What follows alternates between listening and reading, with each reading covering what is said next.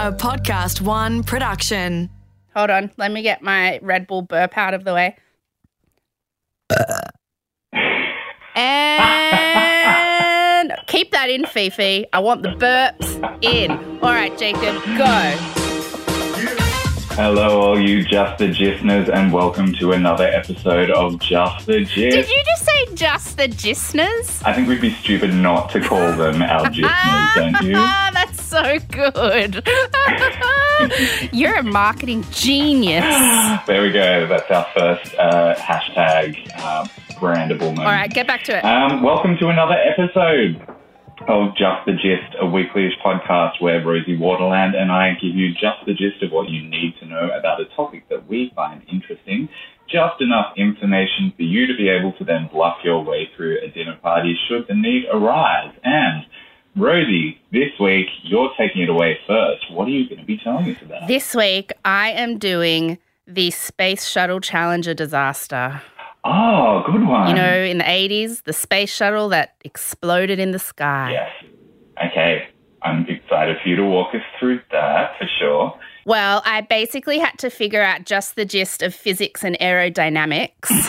so, um, we'll see how we go. I'm pretty sure I narrowed it down. Look, you've already done economics and epidemiology, so um, if you can nail the human immune system, I think that you can nail. Yeah, all right. And so, uh, first, you know what we're going to do? Shout out to my favorite lady, Susan, who doesn't like it. And I'm pretty sure her name isn't Susan, but this is what we do now. It's all for you, Susan. if you complain about something on the show, we're going to dedicate that segment to you for life. And Dean said I have to do it into the camera. Okay. Breaking news, a breaking news. I got the scoop, see? Extra, extra, read all about it. It's the breaking news. Oh, I really put on a show then. when someone tells me lights, camera, action, and me without a stitch of makeup on, something in me just switches. You really put you back into that one. Well done. My favorite, favorite, favorite breaking news this week is the um, Australian Nobel winning laureate uh, immunology professor who um, tweeted. He's like, how old is he? 75. He won a Nobel Prize like in the 70s. And um, on the weekend, he tweeted, Dan Murphy opening hours. Because I think he meant to. He meant to Google it. and he's quite prominent on Twitter because, you know, he's a Nobel winning immunologist, which is what everyone's uh, talking about right now. And so everyone was like, yo, Professor, his name's Professor Pete Doherty. They were like, yo, Profess. I think he meant to Google that. And instead of being embarrassed and deleting it, he was like, oh, yeah, I did mean to Google that. He's like, sorry, I've got too many tabs open and everything's crazy. And then everyone just started going on about how funny it was. And like people were sending him screenshots of Dan Murphy's opening hours. And he was like, thank you so much. And then he also like kept misunderstanding because people just turned him into like this online legend. And then someone was like, yo, professor, that tweet was money. And he was like, "No, no, I'm not. I'm not financially affiliated with Dan Murphy's. I simply confused Google with Twitter." And he's just had the most pure, beautiful responses to this stuff. And now everyone wants to send him free booze, and it's just really funny. He's just the hero of our times, and it just goes to show that even a Nobel laureate can do something real stupid. That is so fantastic. And also, I think you mentioned Dan Murphy's enough times there to hopefully get us sponsored by them. So well done, you. Oh yeah. Can we have some Dan Murphys? Dan Murphys? Dan Murphys. Thank you so much, Dan Murphys. um, so that was super funny. And then also, um, this I love this because it's like the world is so crazy right now, and news is so crazy right now that the Department of Defense in the US released literal footage of UFOs and it barely made a dent in the news cycle. You're kidding. I haven't heard about this. No. So there's videos of unidentified flying objects that were filmed by like I don't know what they are, like you know, fighter planes or mm-hmm. whatever just up in the sky. And um, the footage leaked and started going around, and people, like crazy people on Twitter and, and like on Reddit, were like, conspiracy theories, UFOs, aliens, the government's hiding it from us. And then the Department of Defense were like, oh, all right, look, we'll release it to you. And they're like, we're not saying it's aliens, but we are saying that yes, our pilots did film this footage. And yes, they are unidentified flying objects. We cannot explain what they are. Have you seen the footage? Yeah, they look like spaceships. Like they look like spacecraft. They look like alien spaceships. Is that the only theory going around, though, that they are Well, aliens? for the Department of Defense to say they're saying it's unexplained aerial phenomena, hmm. for them to not, because usually the government offers an explanation. No, that was a weather balloon. No, we were doing tests of some new thing. No, it was whatever. But for them to just go, we don't know. Here's the footage. We don't know. Doesn't we don't know mean wink, wink, we don't know, but what do you think it Yeah. is? Oh my god. And it's also the perfect time to release the footage and confirm that hmm. you you know, you think they're unidentified flying objects because the news is so crazy right now. It literally went unnoticed. Like I only read about it because I was on Twitter the other night and someone was like, "Hey, I'm kind of concerned that the world is so nuts that you know the US government confirmed that they had footage of UFOs and no one's talking about it." And I was like, "What?" And then I clicked on it and it's like, "What?" And what a time for them to be here observing us when we're at our absolute worst. Cray. Hoarding toilet paper, I know, right? panic buying chicken. You know what I'm finding really annoying? I can get toilet paper now, but I decided I really wanted to get into baking. Like, I want to learn how to bake cakes and hmm. stuff. There is no baking supplies. You can't get flour. You can't get baking soda. You can't get, like, any of that stuff. Caster sugar, anything. I keep looking at all these recipes I want to cook, and I go in and there's nothing. Well, maybe one of our kind just the listeners will have mercy on you and send you some flour. oh, just the gisters. Apparently, it's because um, parents are buying up all the supplies to keep their kids occupied during the day. I'm like, oh, can't you think of these single people in their 30s with disposable income who have no one to look after? Don't you think I want to start baking as a hobby? Screw your seven year old who's missing out on an education right now. I want to learn to make a decent sponge. and then you go back to your Polly Pocket collection. Selfish. Selfish parents trying to keep their children entertained.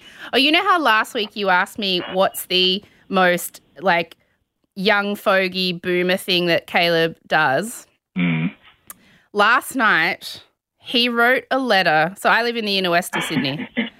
Last night, he wrote an email to the Inner West Council. I can't. I can't.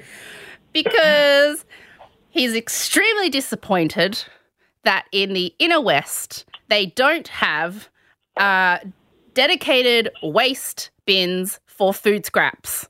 In Adelaide, they have something called a kitchen caddy, and it's where you put your food scraps in, and then you take your food scraps out to a specific food scrap bin, and that gets taken out the same day as the rubbish. And he kept getting annoyed at me that I was putting food scraps in the regular bin. He's like, You've got to put it in the food scrap bin. I said, Caleb, we don't have a food scrap bin. And he said, That's ridiculous. Of course you do. Everyone has a food scrap bin. I said, Caleb, we don't.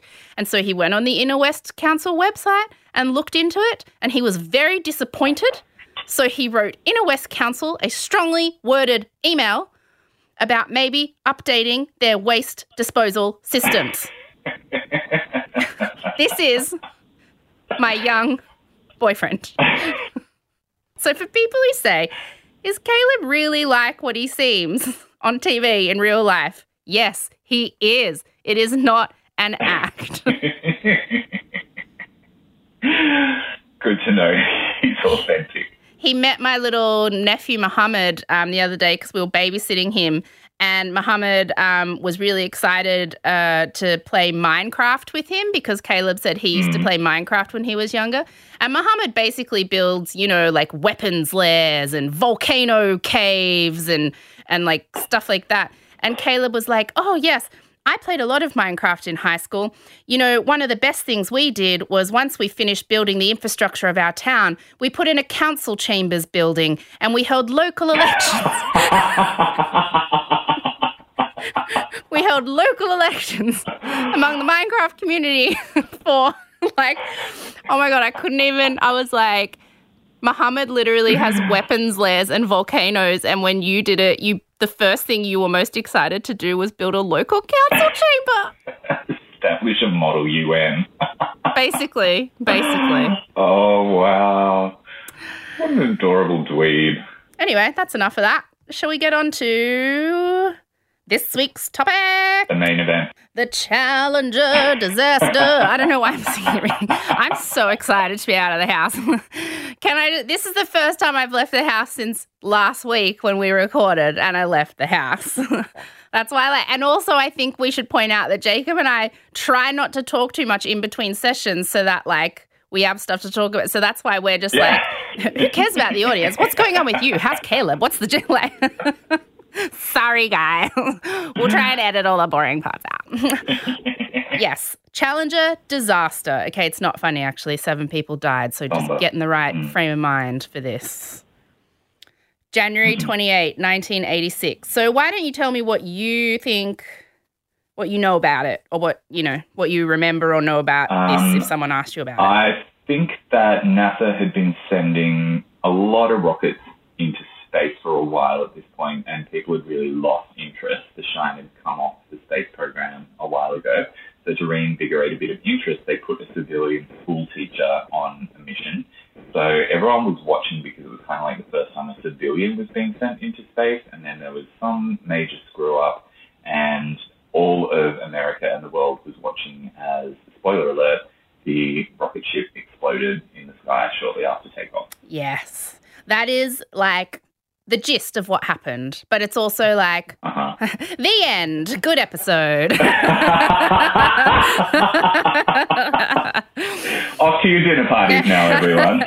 um, but there's also a few things in what you just said, which are sort of what everybody thinks, but it's actually like there's a couple things that actually happen differently. But um, I'll tell you about it. So, um, the Space Shuttle Challenger broke apart 73 seconds after liftoff on January 28, 1986, killing all seven crew members on board.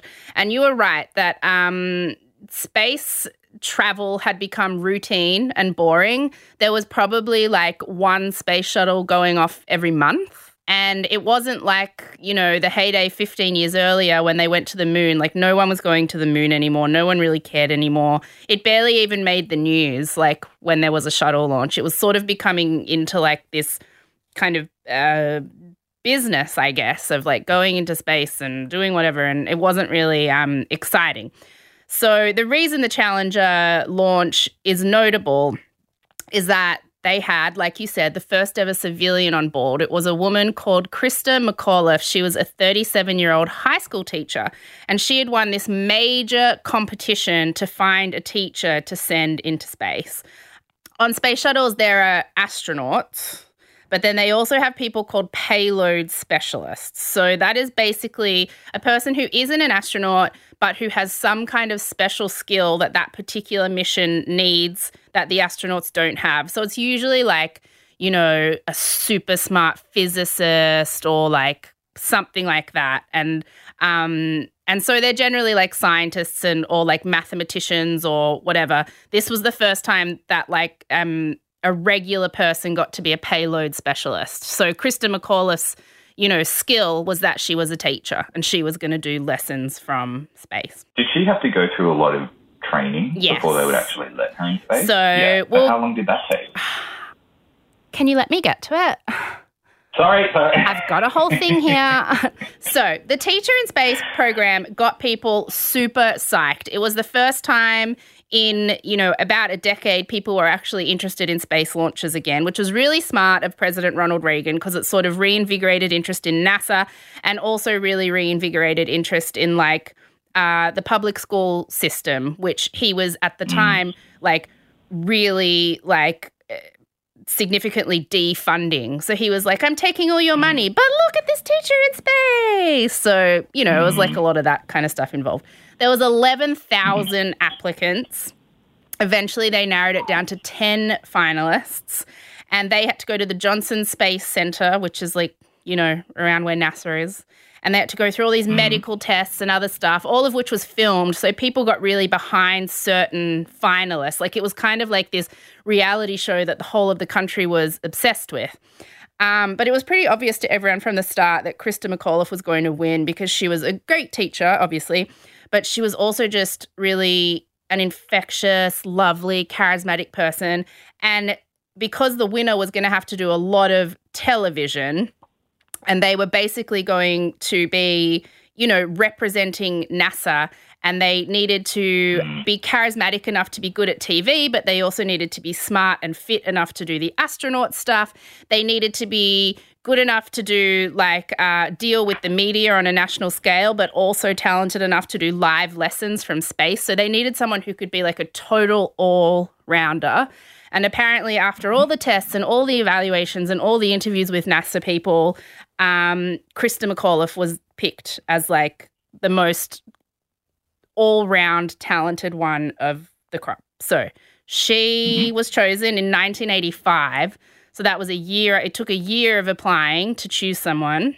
Mm-hmm. And she instantly became like massively famous, like overnight. She did mm-hmm. every talk show, she was on the cover of every magazine. She became like America's sweetheart. And she had to go into training for a year. So it was like pretty intense astronaut training. It was her, and there was another teacher chosen as a backup. So the two of them went into training together. And then a year later, she was ready to do a mission on the Space Shuttle Challenger. So that was from the mm. time she applied to the time she was ready to do the mission, a little over two years. Wow, big commitment. And the fact that they had an understudy reminds me so much of when Homer went to space Yeah. as the understudy for Barney Gumble. Yeah, exactly. so, um, even though space shuttle launches had become routine and boring and nobody cared about them anymore, people really cared about this one because they were really invested in Christa McAuliffe.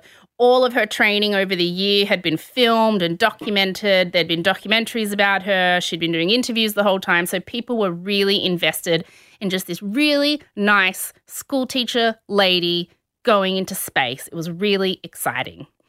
Now, one of the big myths about the Challenger explosion, and this is something you mentioned, is that everybody watched it happen live. They actually didn't. Um, the, tr- Oh. the truth is probably worse than that. It was filmed for the news, but back then there wasn't really the capacity for live television yet. Satellite TV was only just mm-hmm. becoming a thing. So it wasn't something that most people had. There was a lot of film mm. crews at the launch filming footage that they were going to put on the news later that night. But mm. what makes it worse is that not everybody watched it live, but who did watch it live were kids because Christa McAuliffe was on the space shuttle. NASA had sent all these satellite TVs out to thousands of schools so that kids could watch the launch, but could also watch her lessons live from space that were going to be streamed live from space via satellite TV. So Yeah. um, a lot of people say that they remember watching it live. And I think it's that thing. What's that thing called where people believe they've seen something that they haven't? The Mandela man. Yeah, it is the Mandela effect, and it's called the Mandela effect because so many people believe that they remembered um, Nelson Mandela dying in the 80s, which he did not actually do until 2013. Oh, well, there so many people distinctly remember um, seeing the reports that Nelson Mandela had died, which they never actually did. Well, so apparently um, the footage did get cut, like, because all the news crews were there. The footage got cut together very quickly and got on the news very quickly. Um, and a lot of people did watch it, like, you know, soon after it happened. And because it became this kind of big story, like everyone was watching it live and it was horrifying, everybody who watched it on the news that day remembers that they watched it live, even though they didn't. Like most people didn't. It was only the little kids who watched it live. There's lots of stories, like in, you know, because I watched a few documentaries for this of like teachers screaming or some teachers just like silently turning off the TV and wheeling the TV out of the room, like, because no one really knew what to do. Yeah, so the people who were watching it were kids. Um, at first, the launch seemed normal. So the space shuttle lifted off at about 11:38 in the morning. Mission Control said to the captain, Francis Scobee, "Go at throttle up," and he replied, "Roger, go at throttle up." And then that's the last thing anybody heard from the Challenger. And that's because 73 seconds after liftoff, it appeared to explode in the sky. There was just this huge sort of uh, explosion of smoke, and then pieces started whizzing away from each other, and it and it looked like the mm. shuttle was breaking apart in the air. I mean, most people. When you ask them about the Challenger disaster, the first thing they remember is like you've seen the photos of the, or the footage of this kind of big mm. smoke explosion in the sky. Yeah. Everyone was just really confused at first. Mission Control was struggling to figure out what was happening, and they were hoping maybe the little orbiter cabin with the crew in it had somehow escaped damage, but within minutes it was obvious that it hadn't. The hmm. worst confusion, though, was among people watching. So it wasn't so much confusion as it was disbelief. I mean, you can see watching it that something's gone terribly wrong. I mean, the space shuttle's going up, up, up, up, up in the sky like a normal space shuttle mm-hmm. launch. And then all of a sudden, it's just enveloped in this huge cloud of smoke, and you can see bits flying away from each other. And so it's obviously something's wrong. Mm. But the footage that I can't get over is, and if you watch pretty much any documentary about Challenger, they have this footage, is um, mm. Christa McAuliffe's parents were at the launch site at Cape Canaveral in Florida to watch it live.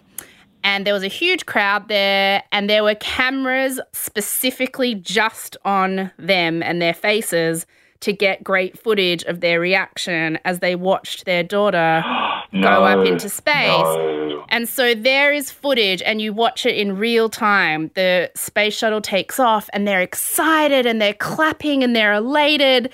And then you see them look horrified as this unexpected kind of explosion happens. And then you see them look confused, and people in the crowd are like screaming and saying, No, what's happened? And her parents just look frozen in time, like looking up at the sky. Like, and then you kind of see their faces, and it's like they get it. They're like, Our daughter just died. Like, you can see it in their faces. It's just, and the cameras just stay on them. Like, it's really, oh, it's just awful to watch. So soon, Yeah. NASA confirms, like within minutes, yes, something bad's happened. Um, they think it was an explosion at first, but they don't know yet. But they do know immediately that there's no way anyone survived. So Francis R. Scobee, Michael Smith, Ronald McNair, Ellison Onizuka, Judith Resnik, Gregory Jarvis, and Christa McAuliffe all died 73 seconds after takeoff. So, what happened? First of all, it wasn't an explosion. And that's the other big myth about the Challenger is like the first one is everybody thinks they watched it live and the second one is everybody thinks it exploded.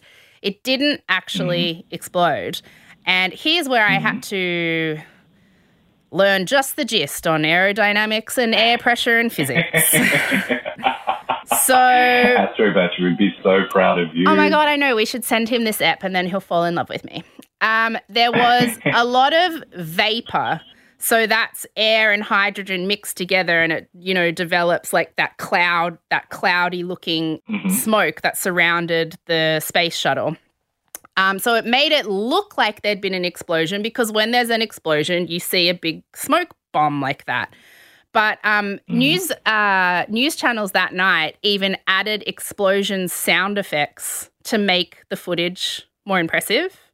But there was no explosion sound because it wasn't an explosion. So, um, but at that point, everybody assumed it was an explosion. And I think news directors were like, how come there's no sound? Mm, let's just put sound in. But there was no sound because it wasn't an explosion. Did every channel have a slightly different boom sound? I don't know. That's a good question, but maybe. There's got to be different versions out there. Probably. That's actually such a good question. Okay. That is such an artistic license to take, I know. and such unnecessary artistic license I to take. The footage needed to be more compelling. And I think that's probably why you can forgive people for thinking it was an explosion because they watched the news and they heard exploding hmm. sounds and saw smoke. Mm-hmm. Okay, so here's what happened. There was, as the ship was going up, a strong gust of wind. And that strong gust of wind shattered this seal that was on like some part of the ship. There's this little seal around, you know, a bit that connects one bit to another bit. And this seal is called mm. the O ring. And this gust of mm. wind damaged the O ring. And when that O ring was damaged, the tiniest little bit, there was a tiniest little hole in it. And through that tiny little hole, a bunch of pressurized burning gas from inside the rocket suddenly started spurting out of the hole. And because everything in a rocket launch needs to be exactly right for everything to mm-hmm. work, the pressurized gas coming out of this tiny little hole in this seal that became compromised caused everything to become unbalanced. So it messes with all the mm-hmm. aerodynamic forces, of which this is just the gist. So I'm not going to, you know, go into it any more than that. But basically, because hot pressurized gas very suddenly started coming out of this tiny little seal that had come loose, other sections of the ship started to lose pressure and then they started to work harder than they should and then everything went out of balance and everything went to shit. So the best way I could think to describe it, and I'm sure there's going to be some astronauts listening who are going to tell us this is wrong, but this is just the gist. The best way I can think to describe it is you know when you shake up like as a kid a bottle of coke and then you turn the mm. lid even the tiniest bit and the bottle just like explodes out of your hands onto the ground starts uh-huh. spinning around. All the coke like bubbles start coming out until all the pressure is out and then it finally comes to a stop. It's that's basically what happened. This little seal got like and it literally comes down to a gust of wind. There was a really strong oh, gust of wind which compromised this little O-ring seal. A tiny little bit of gas came out of it, which just caused this huge amount of gas to come out of it, which caused the whole ship to start going. Blah, blah, blah. So that's where you see all that vapor. That's all the gas sort of coming out of the wrong places. And then because it messed with all the air pressure, the ship just started breaking apart. Oh, because of wind. So it didn't really explode. Wind. So, yeah, because of a gust of wind. And it didn't explode, but when you hear about what happened next, you kind of think you wish it did explode. Because Oh, because it broke apart, it's believed that the crew who were inside their little um, orbiter cabin that broke apart as a whole piece. And they were alive during the two minutes and 45 seconds it took for that piece to fall out of the sky and hit the ocean. you're kidding. They were that high up that it took them nearly three minutes Yeah. to get back down to Yes. water level. Oh, So they died not from an explosion because there wasn't ever an explosion. They died from the impact of their cabin hitting the ocean. Um, it's been debated that they may not have been conscious because the air pressure of the falling shuttle at that speed um, Mm. could have knocked them out. But most NASA officials sadly assume that they were conscious. Um, one reason is because a bunch of them had activated their emergency breathing masks, which obviously they had to be conscious to do. Another reason is that there is a certain amount of damage that would have happened inside the cabin if there'd been a really fast drop in air pressure. And a fast drop in air pressure is what would have knocked them out. But there wasn't any damage that indicated there was a fast drop in air pressure, which means the air pressure dropped slowly, which means they would have been alive for the entire drop, um, uh, alive and conscious. Um, and the moment of impact with the ocean, which they say would have had more force than a train crash, would have killed them. It's really Yeah. awful. The imagine so. the lead accident investigator, um, a NASA dude called Robert Overmyer, said, I not only flew with Captain Dick Scobee, we owned a plane together, and I know he did everything he could to save his crew. He fought for any and every edge to survive. He flew that ship without wings all the way down. They were alive when they hit the water. Isn't that sad? Oh. And it's sort of unnecessary as well. That makes it more heartbreaking. I know. Because you're like, oh, good, it wasn't an explosion. And then you're like, oh, wait, that would have been better. At least it would have been. Can you imagine the fear of of being so far up, you know, almost out of the atmosphere? You're three minutes mm. up in the air and then completely detaching from anything that's keeping you flying. And so you're basically just sitting in a metal box, falling out of the sky, waiting to die. Yeah, whether it's true or not, just let the world believe that they lost consciousness. I know. And were unaware of what was happening to them. I know, it's really awful. Mm. So on March 7th, the crew orbiter cabin was found on the ocean floor with all seven crew inside. So it happened on January 28th, and they didn't find them until March 7th. Um, the last debris from the Challenger was found. Um, it was two large pieces of the shuttle that washed up on a beach 300 miles away 11 years later. So there were bits just out in the ocean for a really long time. Please tell me there's none in like Planet Hollywood Museum style places in Las Vegas or something. No, it's all kind of in a um, museum esque type thing around where NASA is.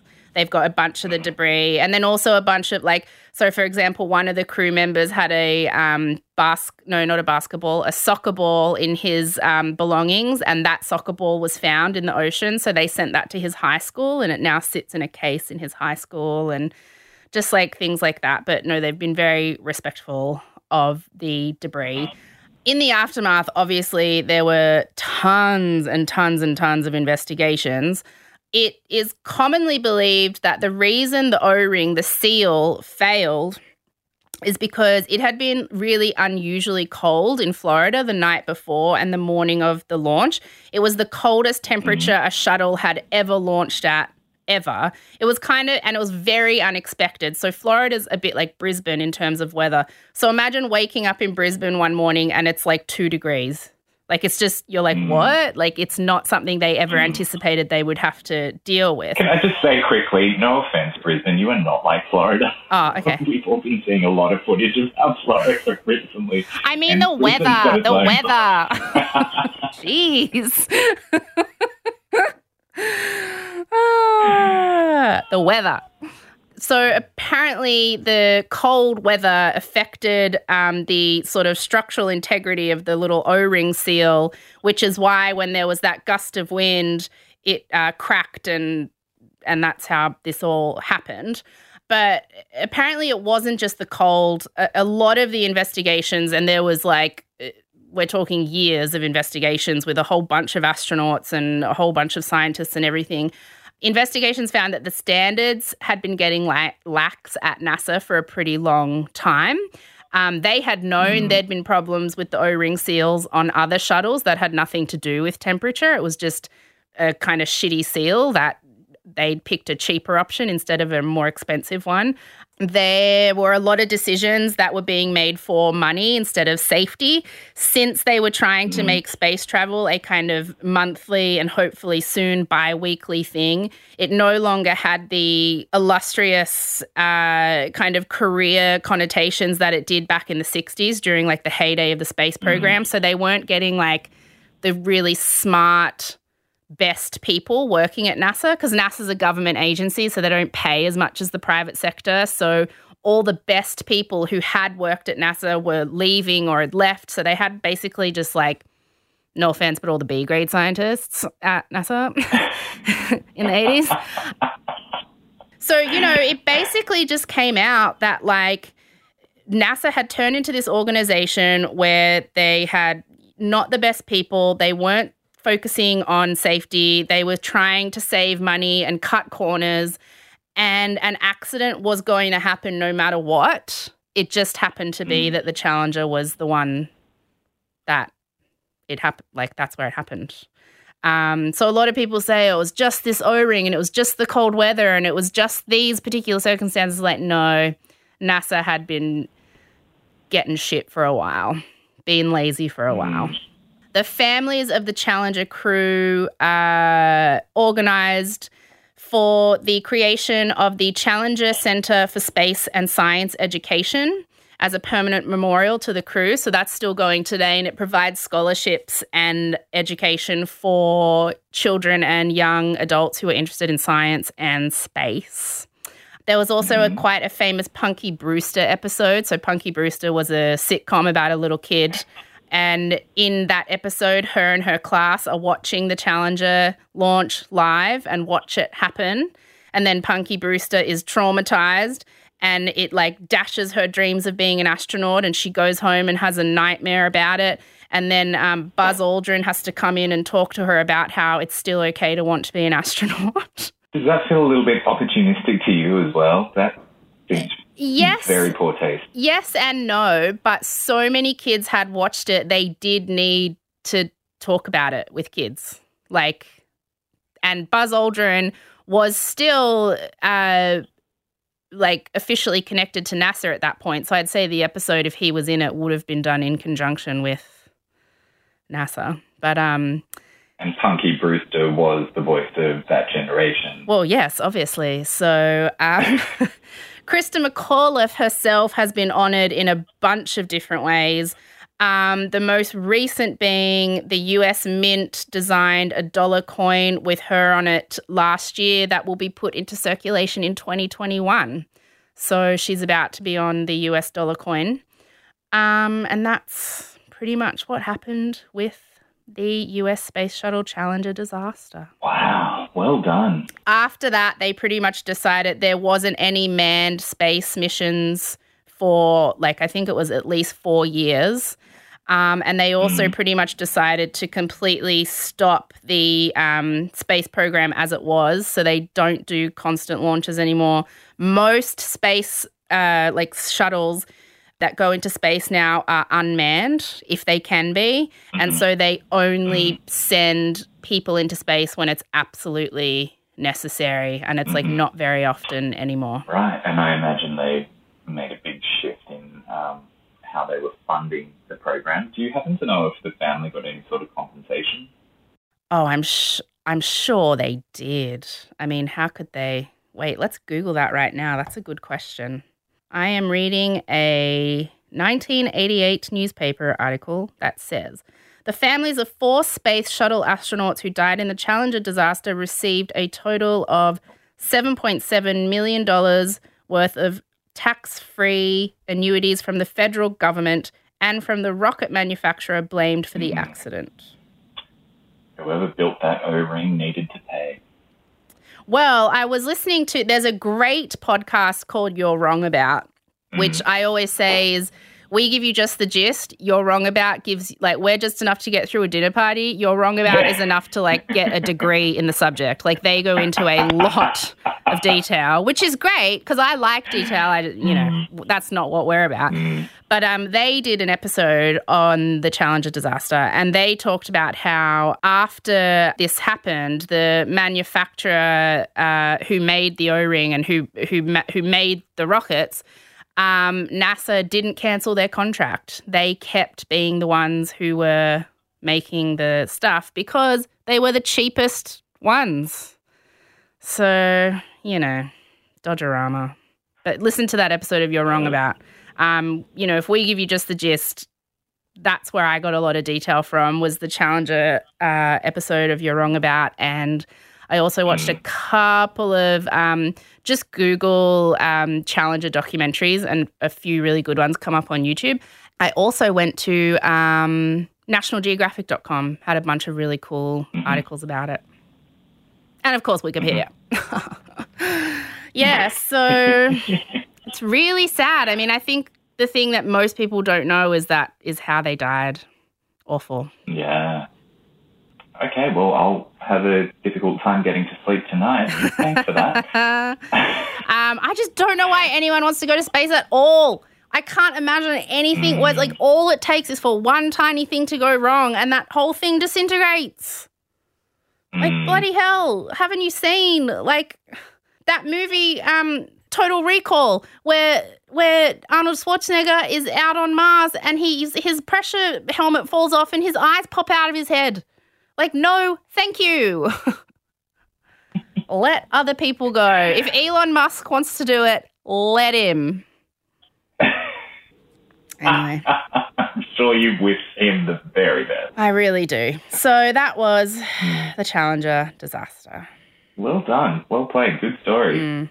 And by the way, we should think about putting um, the links to the different recommendations for um, further reading and further watching. In the show notes, show is that what the pro- that's what Because you- professional podcast people say? Look in the show notes for links to. yeah.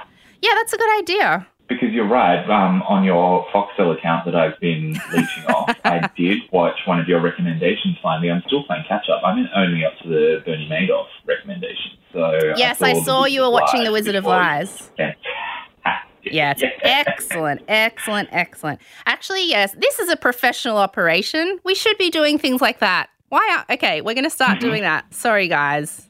Fifi, get ready. Your job just became harder. Also, I keep forgetting to put stuff on the Just the Gist Instagram. I keep forgetting to even check it. And then I go in and check it and I find like 50 messages from you guys. So sorry. It's not that I'm ignoring you, it's that I forget that it's there.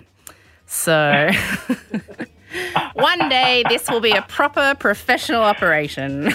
For now. I care about you all. I just forget about you almost every day. yeah. okay. Um, Uh, love you. all right. Love you too. Bye. Bye.